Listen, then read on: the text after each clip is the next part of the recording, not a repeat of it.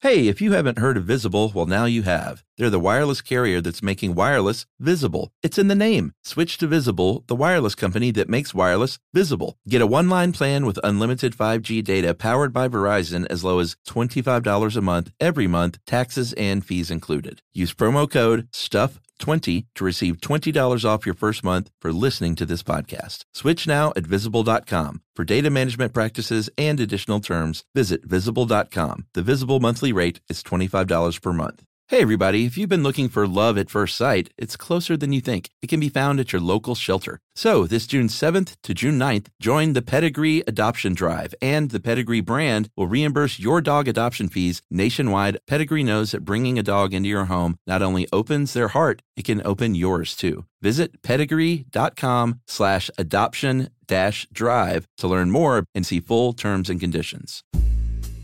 Hello, SYSK fam, it's Josh. And for this week's Stuff You Should Know Selects, I've chosen Bridges, Nature Abhors Them, which we released back in June of 2015. And it's a pretty good one. It's got a lot of engineering, believe it or not, but it's not like the eye glazy kind. It's like the, oh my God, this is amazingly fascinating kind. I hope you feel that way at least, and I'll bet you will. So enjoy Bridges, Nature Abhors Them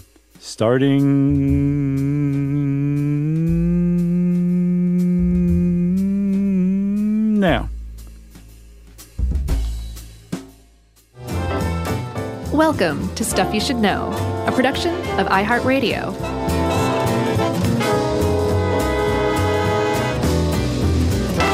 Hey, and welcome to the podcast. I'm Josh Clark with Charles W. Chuck Bryant, with Jerry Rowland, with me, Josh Clark. And this is Stuff You Should Know featuring Josh Clark. About to say, you never introduced yourself and then you done did it twice. Three, three times. Uh, oh, yeah, you always introduce yourself. Yeah.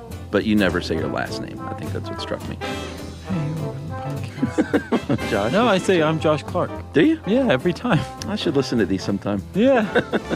that explains the glazed over look in your eyes whenever we start. Mm-hmm. Um, bridges. Yeah. Is that your intro? Yep. I like them. Uh, Maybe we can add like a scat drummer on top of that. We have that kind of um, when we're doing uh, listener mail. There's a little bit of D. and t- t- t- t- Oh, yeah. Well, that's not scat drumming. I would say that's more of a shuffle. Scats like boo da ba ba ba da ba ba ba. Yeah. like that. Yeah, you should get Hodgman to scat for you sometime. He's a good. Oh, I'll bet he's good good at it. at scatting. Yeah, A lot of boop boop badoo's going on with I- he, yeah, I when can he's see that. scatting. any jazz hands? No. No. It's not exactly Manhattan transfer level. Oh, he's intermediate. Yeah. Uh, yeah. So again, bridges. Ta-da. Yeah, you know, I bet we're going to hear from some folks because there are bridge enthusiasts, Yeah, which I think is kind of neat.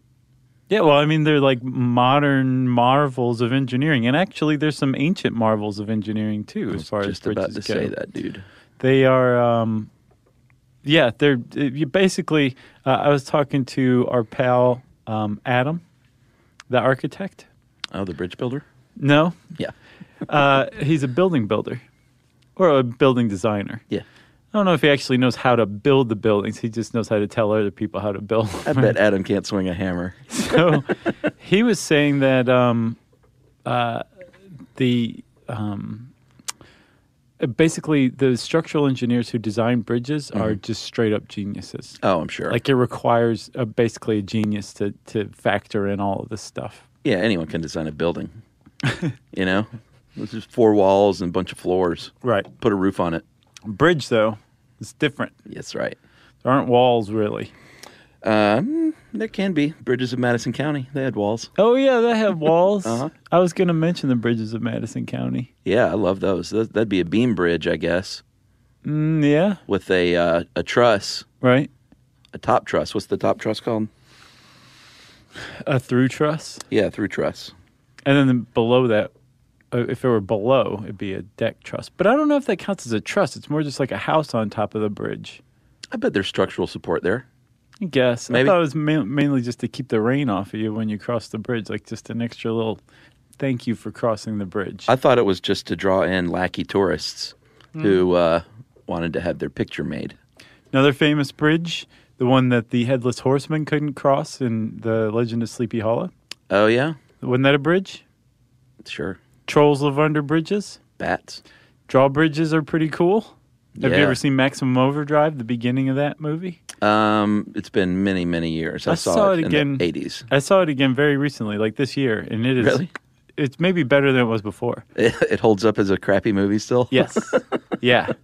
The whole soundtrack is ACDC, by the way, which you should love. Uh, Whole soundtrack. I do love that, and I do remember that. And didn't Stephen King direct that? Yep.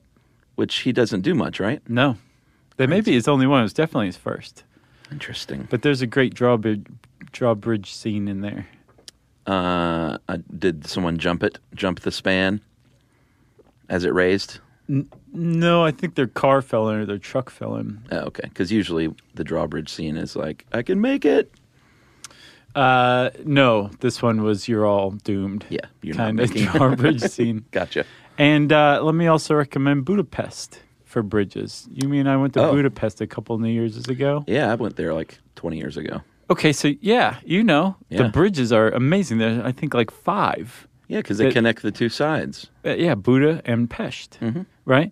And each one is totally different. Like it just a completely different design, Yeah. and they're just all gorgeous. Yeah. Uh, let's just start with a bunch of bridge recommendations. I'm going to recommend the city of Pittsburgh. Oh yeah, Uh, I went Very to a famous baseball for that. game there, and it's just- just gorgeous. Those beautiful bridges that you can see from the baseball stadium Mm-hmm. and the river. that was when we were shooting Lovely. a Toyota commercial thing, right? Yeah, uh, I stayed in the hotel and just ate um, sog paneer. No, chicken sog, Right. just like a, a quart of it. But you could see the baseball stadium out your hotel window. Yeah, and I saw some bridges too. Yeah, you walk across the bridge to get there. Right. Or at least we did. What else? Any other bridges? Meh. Oh, well, Brooklyn Bridge. Sure, Golden Gate Bridge. Yeah, Yeah. those are like the famous ones. They're barely even worth mentioning. Yeah, but the Brooklyn Bridge is f- for your money. It's uh, which is free. It's a pretty great thing to do to walk across it. It's gor it's just beautiful. I have never done that. yeah, you should do it. Even the Geico lizard did it, and I haven't. that guy's like Australian or something. Well, maybe we should just animate you and have you walk across it. Uh, one more thing. If you want to know more about the Brooklyn Bridge, I don't remember which one we talked about it in, but there is a really cool documentary about the Brooklyn Bridge and its building Yeah. uh, by Ken Burns. Oh wow, I believe it's on Netflix. I'll have to check that out then Yep. because I like Ken Burns and Brooklyn Bridges. Yep. All right, you ready? Uh, yeah, man. So bridges have been around for a very long time. This article is by Robert Lamb and another dude named Michael Morrissey together. I Yeah. believe they were locked away in a closet for like a couple of months while they worked this out together. Well, he the one of the first ones that- talking about ancient bridges that they mention in here, the uh, uh, Archidiko Bridge in ancient Greece. Did you see that thing? No. It's really neat. I mean, it, it still stands. It's a 3,000 year old bridge. And uh, it's just kind of cool to think about, you know, ancient civilizations and ancient times. People said, well, I want to get over there Right? and I'm here. Yeah. And uh, so let's build something to do that. I need something to walk on Yeah. or drive my cart over. It's that simple. I, I saw that I saw the world's oldest bridge that's still in use um, is in Turkey over the um, M- Milas River, I believe. Yeah. From 850 BCE. Do you know what that one's, uh, how it's constructed? 'Cause E. It is this a one's just rock. single. It is a single stone slab arch. I Oh, believe. okay. No, it is a stone slab single arch. Yeah. That makes sense. Yeah. Very basic. Yeah, but the arch. It's super old, Mm-hmm. but it's still in use today. Oh, yeah. because whoever figured it out came upon this very elegant solution to a lot of problems that a bridge poses because as you were saying when when you come upon like a river or a creek or something you say i'm on this side and i need to be on the other side so i need something to walk across yeah okay that's a basic solution but the further and further you get the more and more problems like Yeah. as bridge builders say mo span mo problems Yeah, I guess what we should have said is I want to walk across and live. I I want to walk all the way across. Uh, right. I don't want to fall down. No, I don't want to get halfway across and have it snap. Right. So over the years, as people have come upon problems where you are going to build a bridge that will snap and, and kill you, they've come up with solutions to prevent that from happening. Pretty That's pretty much amazing. the pursuit of bridge building. Yeah. Is coming up with ways to prevent a bridge from collapsing. Yeah, and a lot of trial and error over the years, yeah. you know? and a lot of real significant disasters. In fact, there's a Time magazine slideshow um, called "Worst Bridge Collapses in Past 100 Years," um, and it's got all these photos of collapsed bridges and little descriptions and the number Yeah. of fatalities and everything. But um, it's it's really interesting. All these different bridges have collapsed and failed for all these different reasons. Well, and after each one, uh, it's very sad, of course, but after each one, someone goes, oh, well, we should do this for the next one. Right. We should not forget that bolt next time. Well, that's that could be human error, true. That's happened. Yeah, I'm sure. All right. So, should we start off with the bats?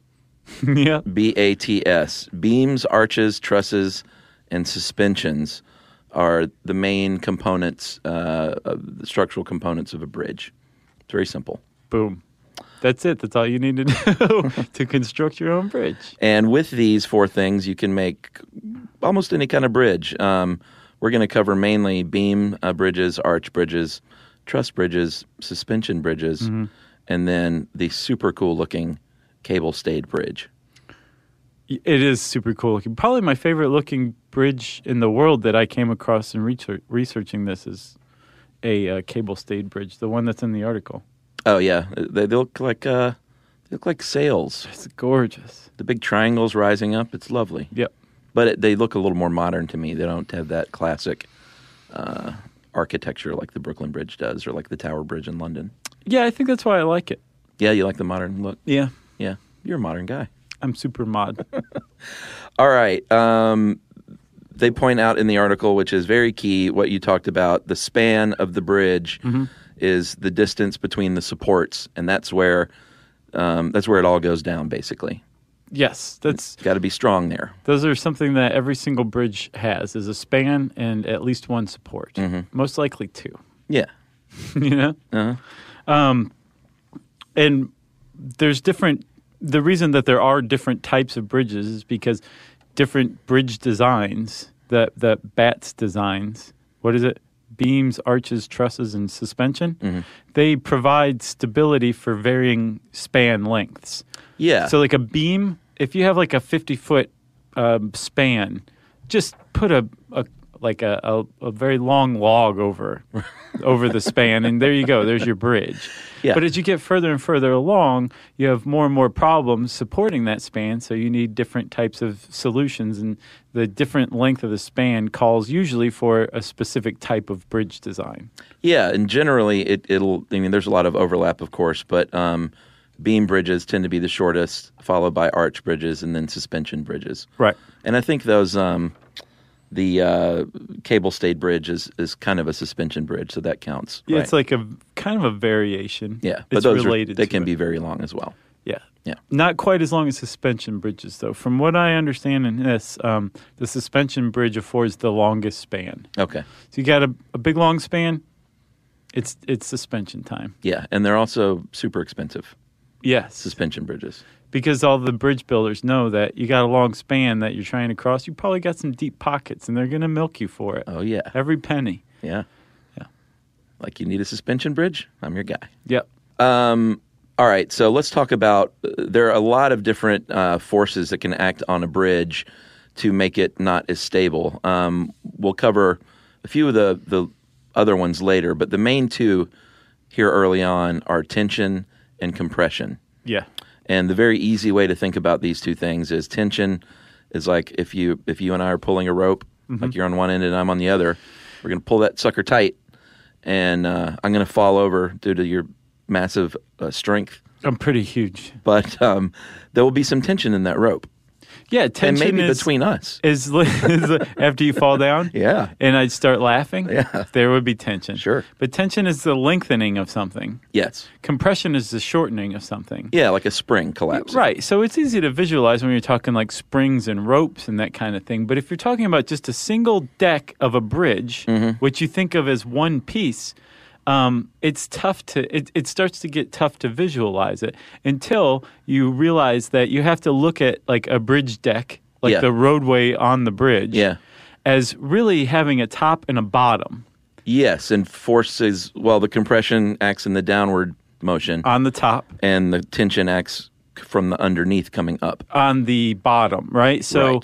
the bottom of the bridge, underneath it, uh, of the deck is is going to be spread out under the force of tension. Where on top, where the, it's being pushed down, compressed, that's compression. Yeah, and they kind of in a weird way work together, even though they're Right. sort of opposite things. They're definitely related. yeah. Right. Uh, and what will happen is if these, uh, if, if you aren't a very good bridge builder, um, buckling will occur when it's compressed uh, on the top, Yeah. and snapping can occur on the bottom uh, when tension is at work. That's right. It all sounds very confusing, but if you just, all you got to do is like put your hand out and look at it, Right.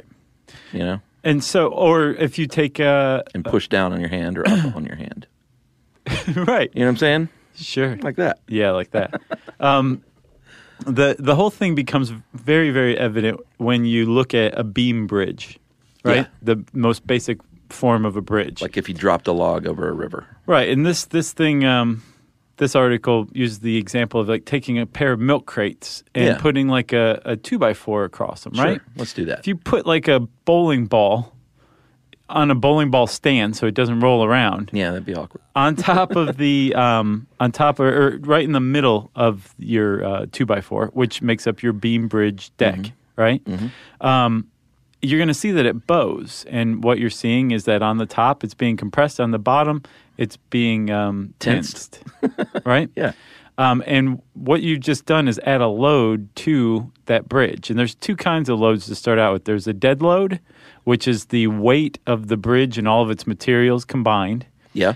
And then there's a live load, which is say like the cars and the people and the trains and everything that that add the extra weight while they're moving across it and everything. Yeah. And as you add this extra load, first of all, the bridge is already dealing with its dead load. Yeah. It's got to hold that up. That's job number one for a bridge. Yeah, like if you had a 300 foot 2x4 and two milk crates, it's going to sag in the middle just naturally. Right, and it might even break. And there have been bridges that have been built that where the guy forgot to carry the one or whatever, Yeah. and they couldn't stand up under their own weight, and Wow. they collapse from their own weight. They collapse from the dead load.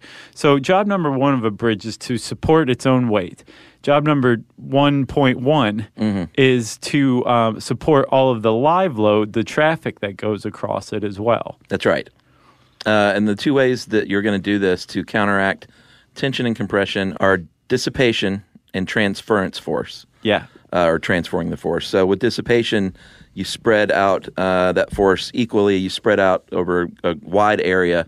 And with transferring, um, you move the area of weakness to an area of strength.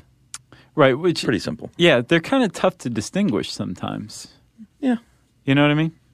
But for example, like uh, the best example of dissipation is the arch, which we'll talk about how that works in a second. Yeah.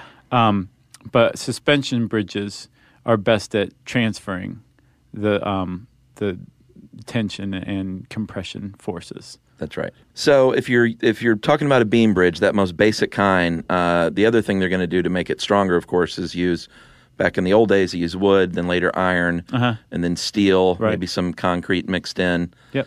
Um, but the size of the beam is going to be really important. Like the height of the beam is important because the the top is going to experience stress, the bottom is going to experience stress, and the middle not as much. So a good I beam, Right. a good tall I beam, is what you want. Yeah, and I didn't realize that that's why I beams are made like I beams. I didn't until really just either. Now. It's Makes because perfect sense. The center of like the deck or the beam or whatever, Uh-huh. any kind of beam, is going to experience the least amount of compression or tension. It's really the top or the bottom. Yeah. So you don't have to put quite as much material into the center of the beam as you do the top and the bottom to prevent buckling and snapping. That's right. So with the beam bridge, you're going to add what's called a truss uh, to make it stronger. This uh, we'll talk about trusses more, but it's basically a, a triangulated strength. And you'll see a truss if you've ever seen like a a train uh, uh, bridge, like you see a truss on top. Or th- like in areas where they get a lot of snow, roof supports will frequently be trusses. Yeah, and that's a through truss on top. We already said, and if it's underneath, then it is uh, the deck truss. Right. And you can have both, but usually, like with the railroads, you'll see like that top truss. Uh, not the same as a trestle. That's different. Right. That's like uh, like a roller coaster. You know. So after this break, why don't we talk more about uh, truss bridges? Nice.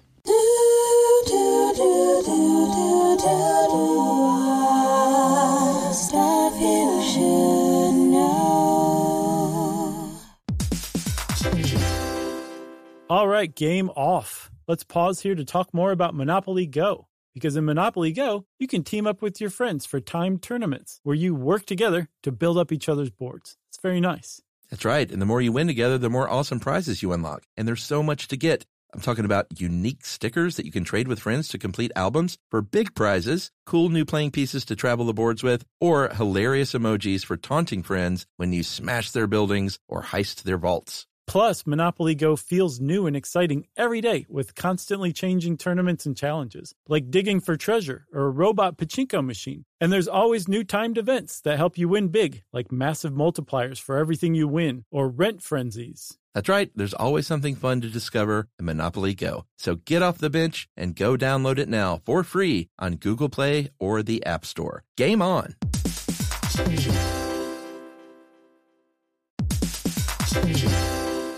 Hey, everybody, it's time you heard about Squarespace. Squarespace has the tools you need to create and sell your own website, whether it's an online course or custom merch. Squarespace has you covered. That's right. Courses is a great program. You can start with a professional layout that fits your brand, upload video lessons to teach techniques and skills, and tailor your course with a powerful Fluid Engine editor. That's right, with Fluid Engine, which is a next generation website design system, by the way, it's never been easier for anyone to unlock unbreakable creativity. That's right. And don't forget the commerce side because after that, you can charge a one time fee or you can even sell a subscription. Yeah, so turn your creativity into income with Squarespace courses. And right now, go to squarespace.com/stuff for a free trial. And when you're ready to launch, use offer code STUFF to save 10% off your first purchase of a website or domain. Squarespace.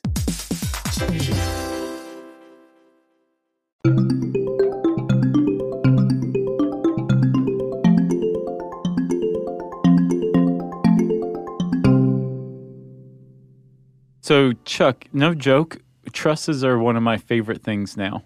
It's pretty neat. After doing some research into them, I'm like, I love trusses. You're a trust guy. Yeah, and it, it's because they're so s- elegant and simple. They're elegantly simple, basically. Yeah.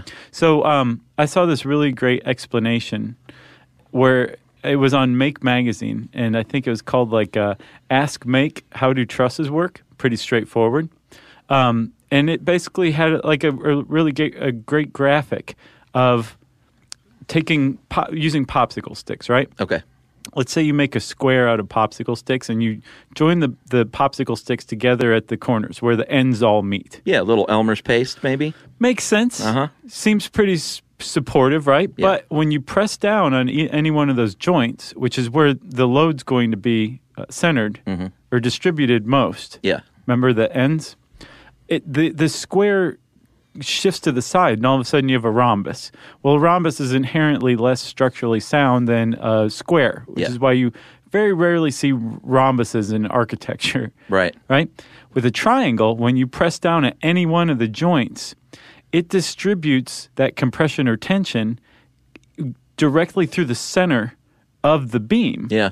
So the triangle stays totally rigid. And when you add the more triangles you add, the more support you have. So they're like basically like s- as far as a shape goes, the superconductor of transferring or distributing compression or tension. Yeah, that's a good way to put it, and that's why when you see that that train uh, trestle and that has that truss on top, it's got all those beautiful diagonal uh, pieces of metal. Right. And it's not just for, for looks, even though it is cool looking. No, one of the other great things about a uh, truss is that they're, you know, it's like just uh three steel beams or three whatever aluminum beams. They're just three pieces of metal usually fixed together, and that's that's the other key that I left out. They they have to be connected at the ends, Yeah. equally distributed from each end, right? So let's say you you drill a hole to to rivet one side of the truss to another, or one end of the truss to another end. The the other end has to be equally far away. Right. Do you see what I'm saying? Yeah, yeah. Okay. They wouldn't just be like, oh, just drill that other one wherever. So anyway, you have to the the place where the truss sides join together has to be on the ends. Yeah. And then but one of the things that it allows for is for wind to blow through it easily. Oh, sure. That's a huge point about trusses. Yeah. they're not solid in that they they don't they don't pr- put up a lot of resistance to when they allow it to flow through, which is really kind of what you want. We'll see when you're building bridges. Yeah, I think even the the covered bridges have, uh, it's more of a lattice type thing on the sides, right? Yes, It's, it's not solid, is it? That'd be dumb. a covered bridge. Yeah. Yeah, they're solid. I thought the walls were usually like a lattice, so wind could pass through. No, and they had a they had a roof and like a latticey uh, side. Is that right? Yeah, maybe there's all kinds. Yeah. I think those are just to keep the rain off. Oh yeah, that's what you said earlier. You keep shooting down the uh, the theory The of structural support. thing. Yeah. But anyway, trust is rock, I guess is what I'm trying to say. Yes, there's your T-shirt. Trusses rock. So are we at arches? Uh, did we say that they frequently use trusses to support beam bridges? Yeah, Okay. arches. Now, when we say a, a bridge is an arch bridge, the deck is not some uh, big hill that you drive over. The deck is flat. The arch is underneath. Uh, right. Yeah, Yeah. and you can have a single arch if uh, your span isn't that long, or you can have a big one with like six or eight arches. Although I've seen, I think there are like short arch bridges that actually do go up and down. Oh, sure. You know, like if for I mean, there's decoration natural arch usually. bridges, like rock formations that Yeah. are like that, and that's why they're still standing. There's um, there's there's a bridge that forms like a perfect circle. So like when when you see it reflected in the water, it just looks like a, a circle. Oh, neato. Isn't that neat? Yeah, Arch bridges are pretty cool too. They're no trusses, Mm-hmm. but they're beautiful in their own way. Yeah, that's true. Uh, so the arch is obviously semicircular, um, and like you said, if it meets the water and reflects nicely, Fully circular. fully circular. Uh, and the entire uh, form is going to divert weight onto what are called abutments, and this is what takes on the pressure. It's like, uh, I mean, if it's just a single arch, those abutments are probably going to be part of the earth Uh, right. on yeah. one side or the other. Yeah. Um, and the whole point of an abutment is when you press down on an arch or when, you know, gravity pushes down on it or it's compressed, that force goes downward and it makes the sides of the arch go out. Yeah, Those abutments press inward so that the force of compression just goes straight down through the arch circle, the semicircle, Yeah. and into the earth or into the ground or whatever. Yeah, and and it's uh, the arch. The what I thought was interesting. It's really all about fighting that compression. There isn't a lot of tension Right. that comes into play with an arch bridge. I think the tension is grows more and more possible when the um, degree of the arc or arch grows. Oh, okay. Yeah, So that could come into play. it can, but for the most part, when you're building an arch, you have to worry about compression more than tension. Gotcha. Yeah, So there's uh, stylistically and artistically, design wise, there are all kinds of arches: uh, Baroque arches, Renaissance arches, uh, Roman arches. They were the Romans built, you know, arch bridges that are still standing today. yeah. Have you, ever- Um, have you ever been to Rome? Yeah. Man, it's just like you're walking along, and all of a sudden you look to your left, and there's like a two thousand year old aqueduct. Yeah. You know, fifteen hundred year old arch just sitting there. Yeah, I remember the first time I went to Europe coming back and being sort of like bummed out, Yeah. you know, because we were walking along and there's Burger King, Right. Yeah. you know. Yeah. this just- house is 200 years old. And you're like, Right. you should go to Rome. I know my house is like 80 years old and it seems super old. Yeah. Nothing. Um, Not by Roman standards. No, but you know, a little drafty in those uh, thousand-year-old apartments. Yeah, but it's so neat though because I mean, like, there's so much old surviving stuff. Yeah. That not all of it's even meant to be preserved. Some of it's just like, just there. It's not Yeah. like a part of a park or an historic exhibit. It's just part of the city. Yeah, You know? yeah. I, I've heard uh, co- other tourists complaining about how dirty Rome is, and I'm always just like, come on, it's like You're focusing on the wrong part. it's been around for a long time. yeah. Um, oh yeah, that too. Yeah, and also, yeah, don't be stupid and j- just look around you. like they're complaining in front of a 2,000 year old fountain. I didn't notice it was particularly dirty. I mean, it wasn't any more dirty than like New York or Yeah, anything. any other big city. I Yeah. agree. But the uh, the thing with the arch, though, it- very stable once you get it built, but uh, the building process Oh yeah. is tricky because until you connect those two ends, um, that's what gives it its strength. So until that happens, it's a little dicey. Yeah. Oh yeah. Got to have some scaffolding going A lot on. of- yeah, and, and they used to build wood scaf- scaffolds and supports Yeah. to hold the thing, and then you just would build it in.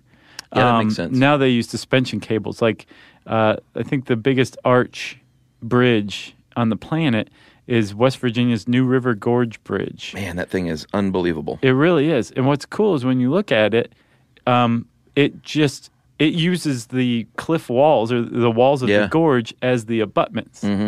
Beautiful stuff. super strong, and that's where uh, uh, we're, we we're going to talk about that in our base jumping. I episode. know. That's the fact that ties these two podcasts Yeah, together. That's where they have bridge day. Talk about elegantly simple. So suspension bridges, for my money, are where it's at. I, I think they deserve their own um, episode. Oh yeah, Pretty, I mean, pretty much. They're they're that complex.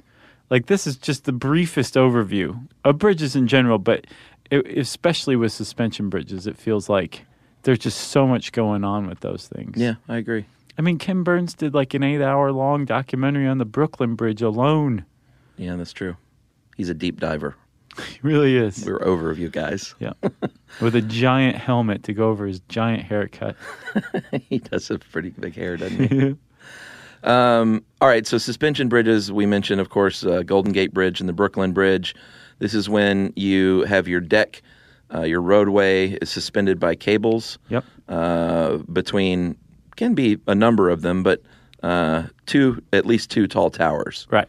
that are supporting all of this weight, and uh, compression is pushing down, uh, traveling up through those cables, and is transferring all that compression through all those lovely cables. Right. So, I mean, another way to look at it is exactly what it sounds like. It's the bridge is suspended from cables, right? Yeah. But if you really start looking into what it's doing, it's not just holding these things up. What's what's going on is there's a transfer of that natural compression of the deck Yeah. up through the lines, up through the cables, up down up to the towers, which like you said, send them down to the earth, right? So the the towers that hold the bridge up are at the same time distributing or dissipating the forces of compression that are trying to pull the bridge down into the water below it. Yes. And the tension you also have to deal with as well. And apparently, you deal with that using another part of the structure of suspension bridges, which are called anchorages. Yeah. Now that's just what the tower's connected to at the base, right? No? No, huh? So it's like um, Oh, at the anchorage is, is like the abutment, essentially, Yes. Yeah, yeah. They're on the like left and right. They're like a suspension bridge's abutments, whereas Okay. as you get f- closer to the middle of the bridges, that's where the towers are. Yeah, yeah. But on the very ends, like say where the roadway hits the bridge, Mm-hmm. you're going to have a massive piece of rock or massive piece of concrete. And those are the um, anchorages. And you have horizontal cables that distribute the compression from the bottom of the bridge to um, the anchorages, and those those transfer those into the earth. Yeah, and you might also, depending on the size of your suspension bridge, have to have that below uh, deck truss as well to help stiffen the deck. Um, and you know, if you have a four thousand foot bridge, Uh-huh. you're going to have all all kinds of uh, trusses and decks and cables. And I think I finally figured out what it is about bridges that I love is What? that the the archi- the the structural design that it needs to be strong Mm-hmm. also happens to be beautiful. Yeah. Mm-hmm. You know what I mean? Like the way the cables are arranged, It's not like they're like, oh, this looks great. It's like, well, it has to be like this, Right. But it also happens to be very striking. like Grace Jones. you know what I mean? Yeah, absolutely. So, um, so suspension bridges are your favorite, huh?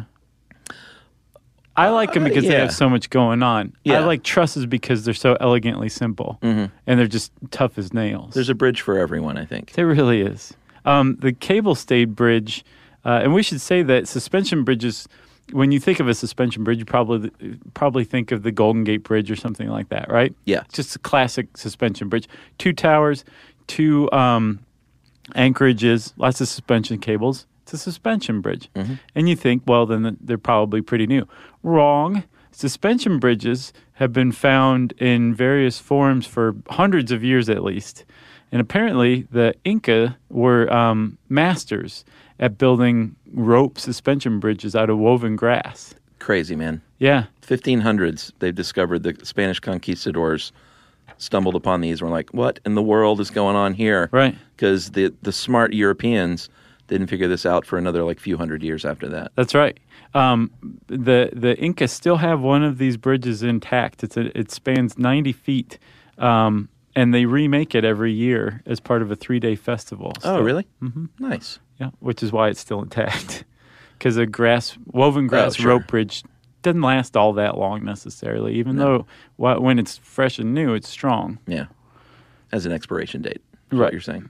Eh, But apparently, as we'll learn, all bridges have an expiration date. Ooh. All right. Well, we'll take a break then with that tease and talk about uh, the cable stayed bridge and then um, how you might die on a bridge one day.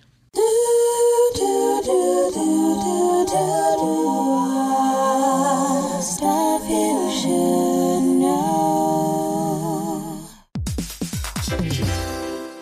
All right, game off. Let's pause here to talk more about Monopoly Go. Because in Monopoly Go, you can team up with your friends for timed tournaments where you work together to build up each other's boards. It's very nice. That's right. And the more you win together, the more awesome prizes you unlock. And there's so much to get. I'm talking about unique stickers that you can trade with friends to complete albums for big prizes, cool new playing pieces to travel the boards with, or hilarious emojis for taunting friends when you smash their buildings or heist their vaults. Plus, Monopoly Go feels new and exciting every day with constantly changing tournaments and challenges, like digging for treasure or a robot pachinko machine. And there's always new timed events that help you win big, like massive multipliers for everything you win or rent frenzies. That's right, there's always something fun to discover in Monopoly Go. So get off the bench and go download it now for free on Google Play or the App Store. Game on!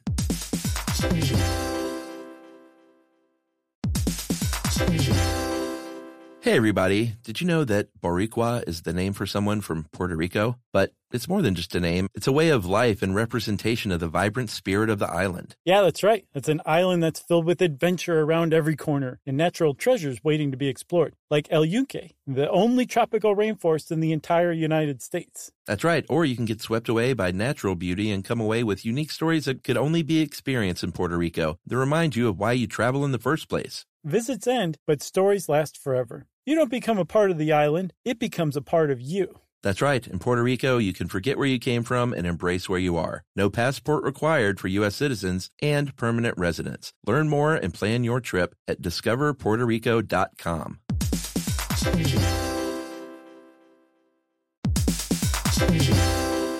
You know, true love is always being excited from the first moment you see one another, and every time after that. It's taking long walks together in the summer, or gazing longingly into each other's eyes, and watching their tail wag when they chase a squirrel in the yard.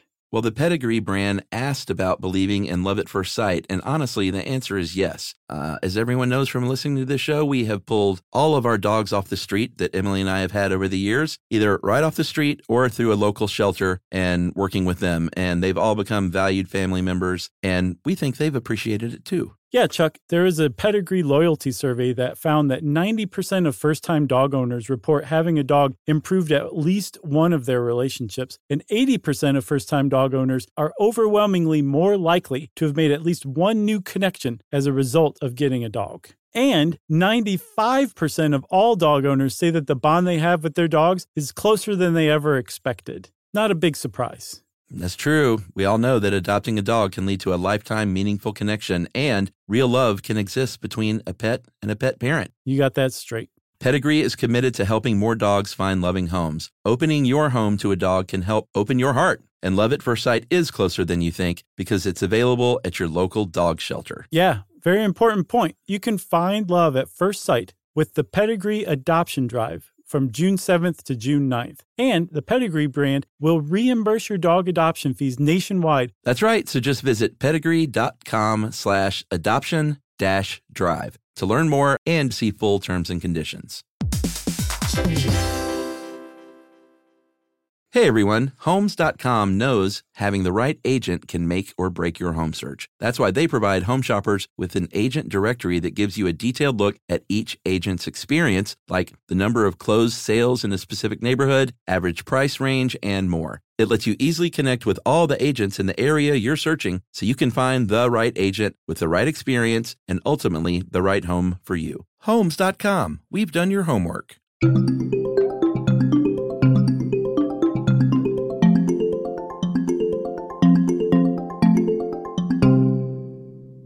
All right, so we're on to your favorite, my friend. The super sleek, modern looking cable stayed bridge, which is actually, actually, Mm-hmm. actually, uh, has been around since uh, like World War II, Uh, yeah, but the idea which came is still modern. the idea came from a dude named um, Faust Vranchik. Yeah, man. and he was a contemporary of Kepler and Brahe, um, and he basically came up with the first design for a cable-stayed bridge back in the 16th century. So what? What's the nuts and bolts of this thing? So basically, it is a rather than two towers, Mm-hmm. uh, like a suspension bridge uses, a cable-stayed bridge uses one tower. Well, n- not always. Um, There's plenty of them that have more than one, but Okay, but for a particular span of bridge, Yeah. there's one tower supporting that gotcha. one span, right? Yeah, yeah. Um, so it's basically you, you can't use it for as long of a span as a suspension bridge, Right. But if you have a slightly shorter span and you don't want to spend quite as much money and you don't want as many wires up there and everything, you can go with a cable stay bridge. So you have one, usually one um, tower holding up all the cables, and the cables can either all connect to one point, which is called a um, radial pattern yeah, right? So it's like all these different cables are connecting on the bridge deck at different points, Yeah. but they're all connecting at about a single point on the tower. again, architecturally lovely. Very neat looking. Yeah. And then another way that you can do it is um, in a parallel pattern. So they're connected at different points on the deck and they connect at different points on the um, tower. And that's the case with the Erasmus Bridge, which I think is the most beautiful bridge in the world. It's in Yeah. Holland. Oh wow, wow, that doesn't surprise me. I mean, look at that thing. Look at that. Pow. Oh yeah, that's something else. Yeah. I wish you guys could see this. That well, they can look it up. It doesn't look like uh, very Dutch though. No, it looks very, um, It's like the New Holland, I guess. yeah, New Amsterdam. I'm just picturing like Holland. I think of uh, you know wooden windmills. Oh, and like tulips and stuff like that? Yeah, Sure. Yeah. Yeah, this is modern Holland for it sure. looks like something that would be in like Sydney, Yeah. Australia. Well, Mm-hmm. they have Great Bridge too. They do. Maybe that's what I'm thinking. Um, living bridge. Well, you, are you done with those? You well, still no, got I was something? going to say another design for Cable Stay Bridge looks a lot like a sailboat Yeah. with um, the the tower standing straight up and then on each side cables going down at a diagonal from it to make it look like a, a sailboat sail. right. and mast. And again, for structural integrity more than anything. Right. Living bridges. Sure. Uh, well, I guess we should say cable stayed bridges are. Uh, they can't be as long as suspension bridges, but they can be pretty long, Yeah. like up to close to three thousand feet. But that's what I'm saying. Like if you have a, a shorter span and you don't want to use as many materials and hence Yeah. spend as much money, a cable stay bridge is a great alternative. Yeah, I wonder when cities. Uh, I wonder what the considerations are, Um, like money, what you I would guess money first and foremost. money, what you probably is best for the the land, and but I also bet uh, that uh, architecture comes into play, like how it looks in the cityscape. Don't you think? Yeah. Like uh, usually a city will have some sort of will accept several designs, com- competing designs, and then probably well, like in Atlanta's case with the 17th Street Bridge, goes with the cheapest one, and then half of it falls down onto traffic later, like a couple years later. Did that happen? Yeah, Uh, when?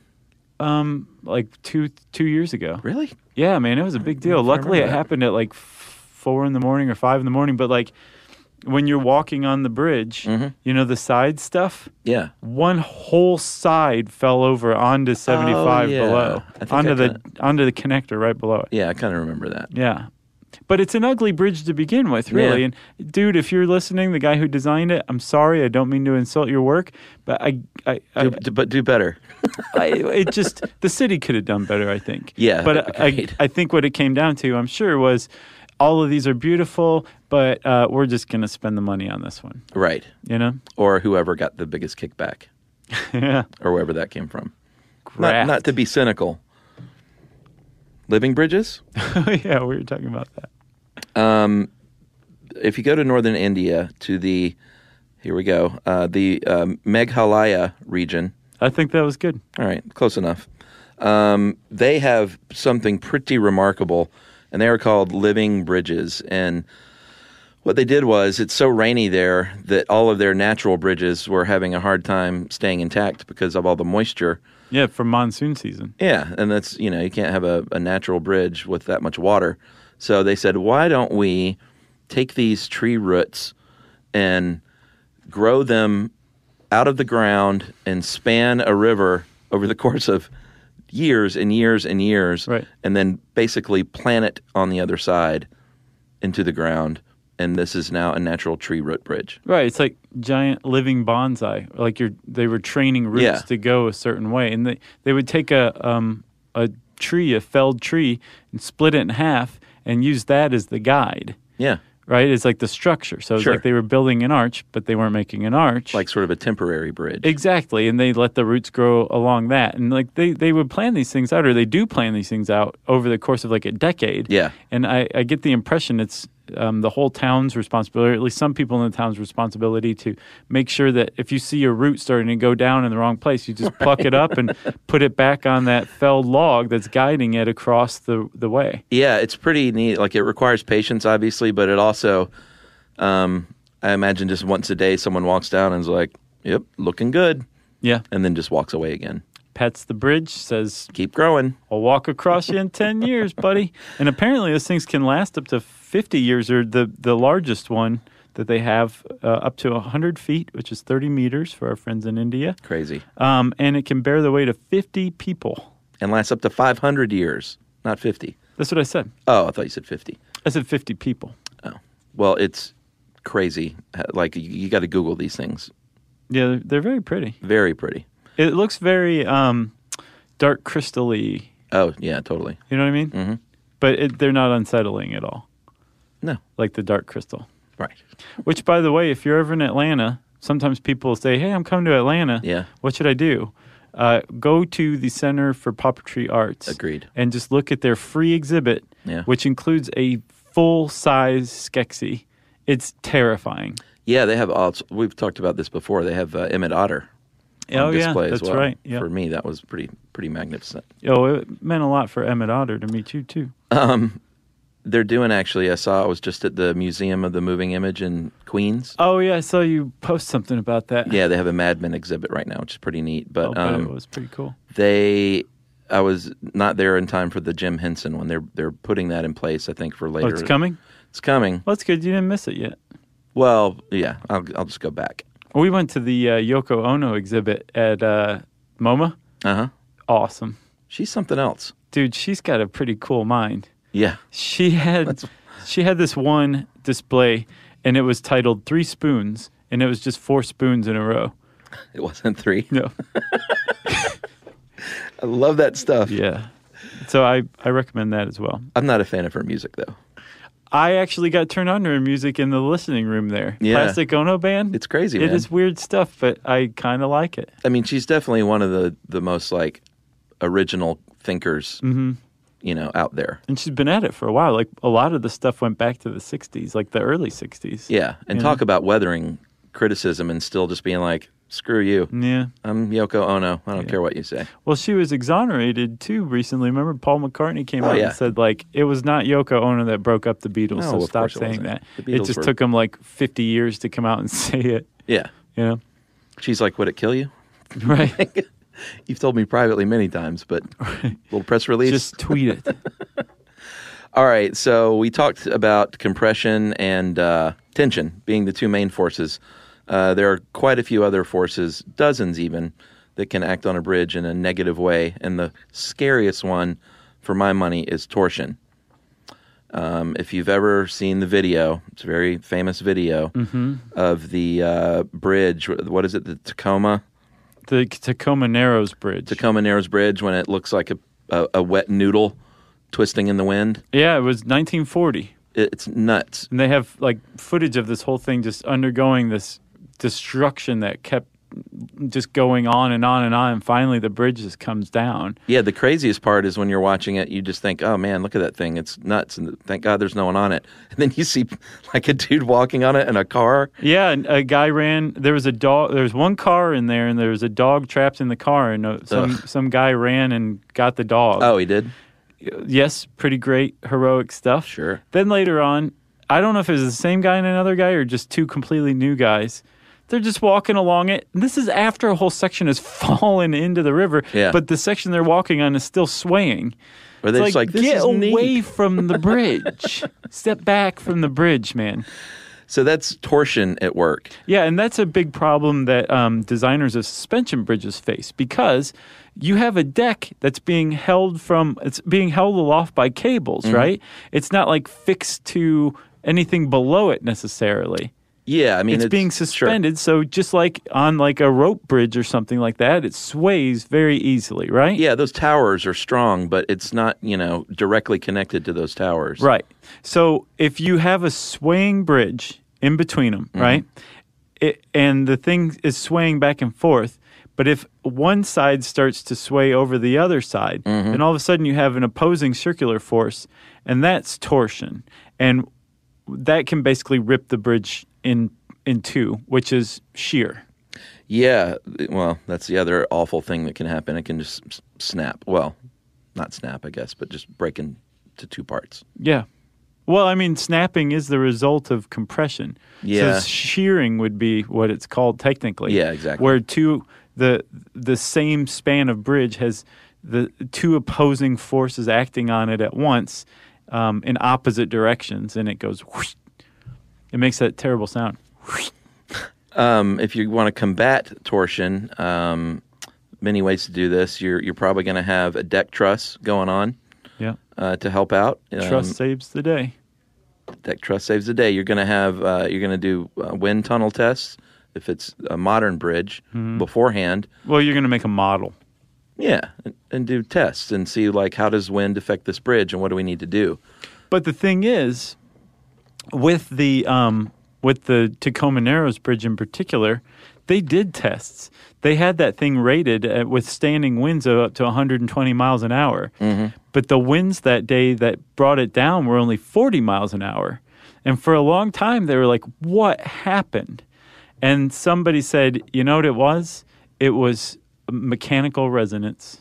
it was yeah the the, the deck truss was not sufficient for the span That was part of it. and the way that the wind hit it Right. and the angle caused the final thing like you just mentioned resonance which is um, sort of it's a vibration basically that gets out of hand So resonance to me, I think, deserves its own podcast too. Yeah. It's awesome. Everything, every, especially anything that we build, from an airplane to a bridge to a watch, ha- it it it has a certain frequency Mm-hmm.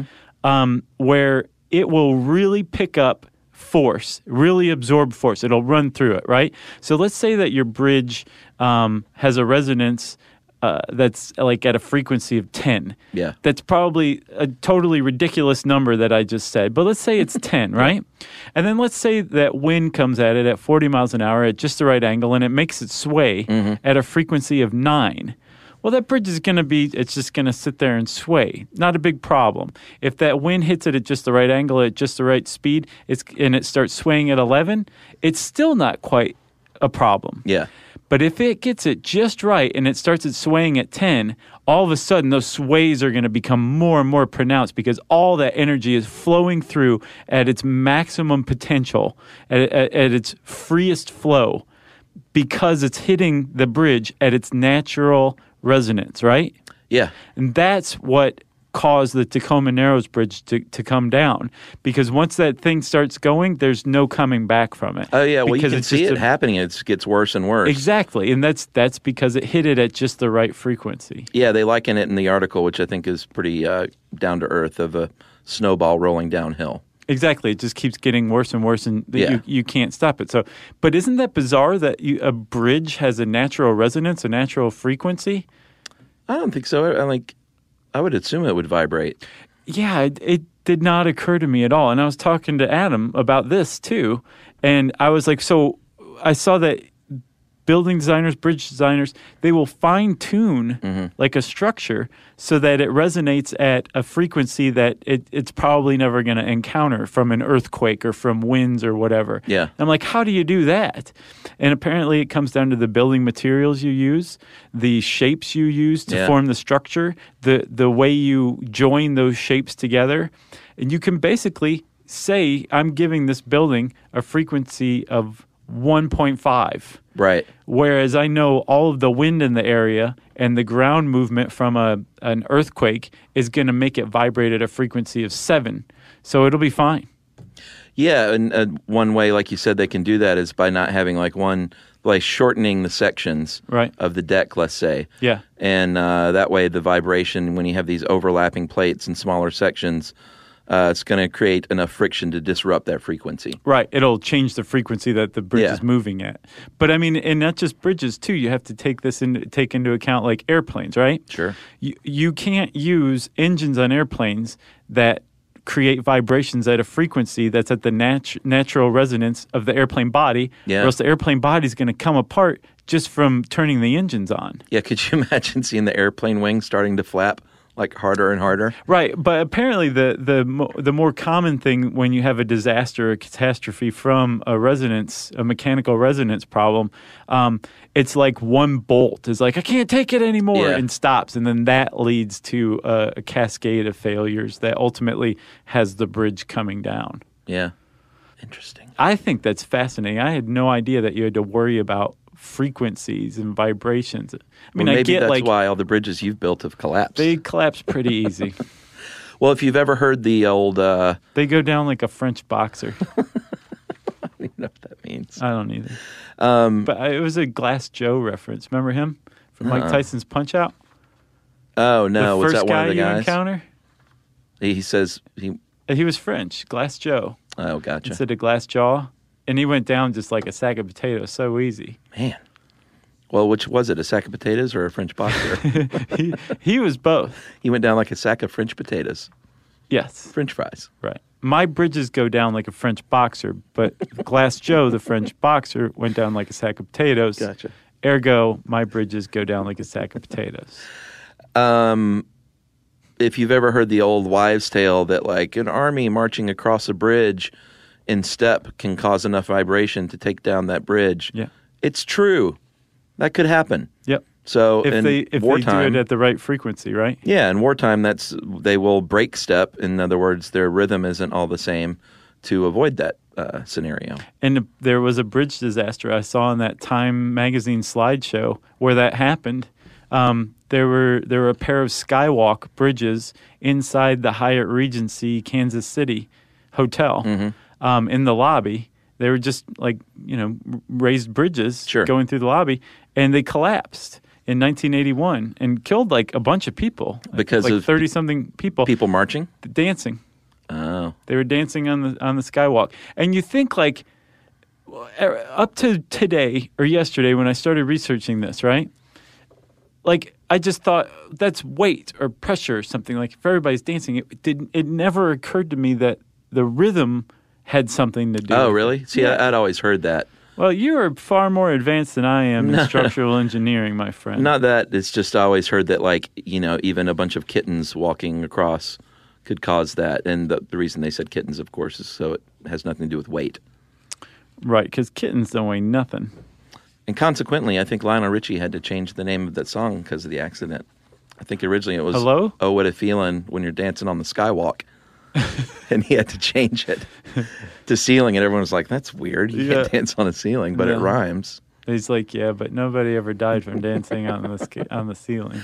Uh, I guess the final thing we should mention is that weather um, obviously will play a big impact. We already talked about wind, but um, Mm. over the years, the, the materials they use and the design has uh, gone in to take account things like wind and uh, what sun damage. I don't know what I think else. uh, the freeze thaw cycle is huge. yeah, I salt, Guess, sure. salt exposure if it's going over like a salty body of water. Yeah, that makes sense. Yeah, there's a a lot of things that are Ice. trying to bring a bridge down. Nature abhors a bridge basically, as much as a vacuum. Um, I've got one. What you got?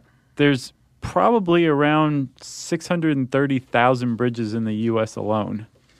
Because there were 617,935 in the 2002 census, and they add 'em- they were adding them at about a thousand a year, maybe 900 a year. Wow. That's just the U.S. The world's longest bridge, completed in 2010, the Danyang Kunshan Bridge. I think I've seen pictures of that. It serves as a railway bridge for the Beijing and Shanghai Railway. It's a 102 mile long bridge That's nutty. over water. I'm a big fan of the, of cities with uh, multiple water bridges. Sure, Well, that's why you liked Pittsburgh. Pittsburgh, Portland, uh, Budapest. Yeah. I'm a big fan. Atlanta does. You know, we have bridges, but it's not like uh, you have to go to the, the Chattahoochee River or to yeah the who- lakes. Nobody goes to the Chattahoochee, you know? What? Sure.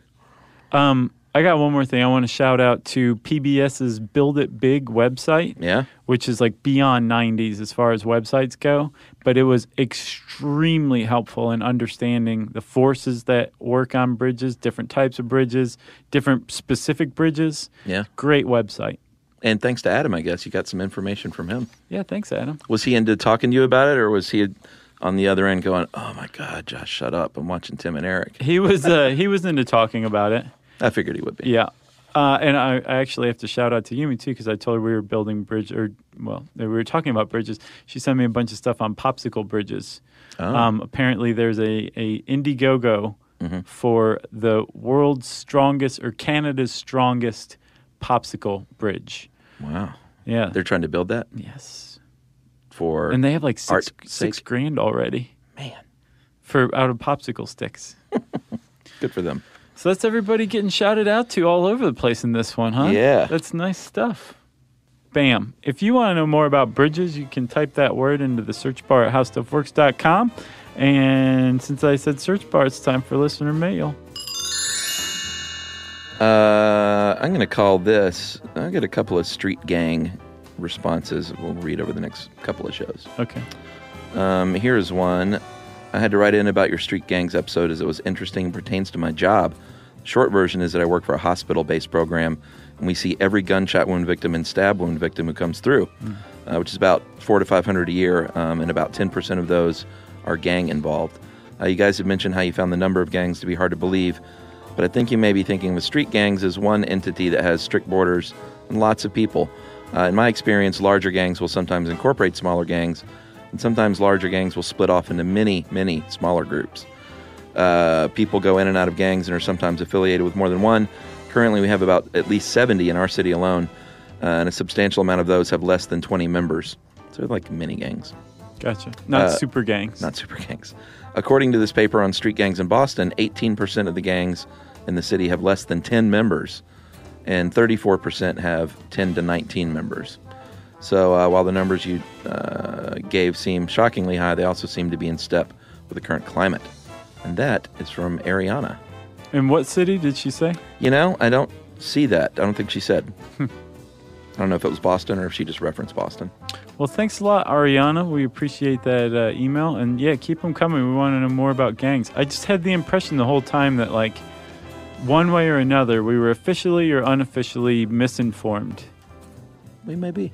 Uh, and also, let us know who's the coolest famous person you've ever met. Uh, you can tweet to us at SYSK Podcast. You can join us on facebook.com slash stuff you should know.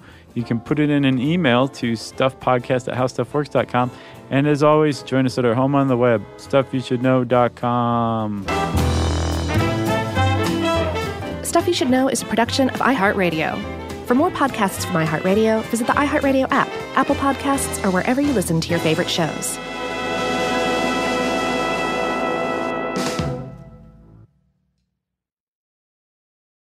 Rev up your thrills this summer at Cedar Point on the all new Top Thrill 2. Drive the sky on the world's tallest and fastest triple launch vertical speedway. And now, for a limited time, get more Cedar Point fun for less with our limited time bundle for just $49.99. Get admission, parking, and all day drinks for one low price. But you better hurry because this bundle won't last long. Save now at cedarpoint.com. Hey, if you haven't heard of Visible, well, now you have. They're the wireless carrier that's making wireless visible. It's in the name. Switch to Visible, the wireless company that makes wireless visible. Get a one line plan with unlimited 5G data powered by Verizon as low as $25 a month every month, taxes and fees included. Use promo code STUFF20 to receive $20 off your first month for listening to this podcast. Switch now at visible.com. For data management practices and additional terms, visit visible.com. The visible monthly rate is $25 per month.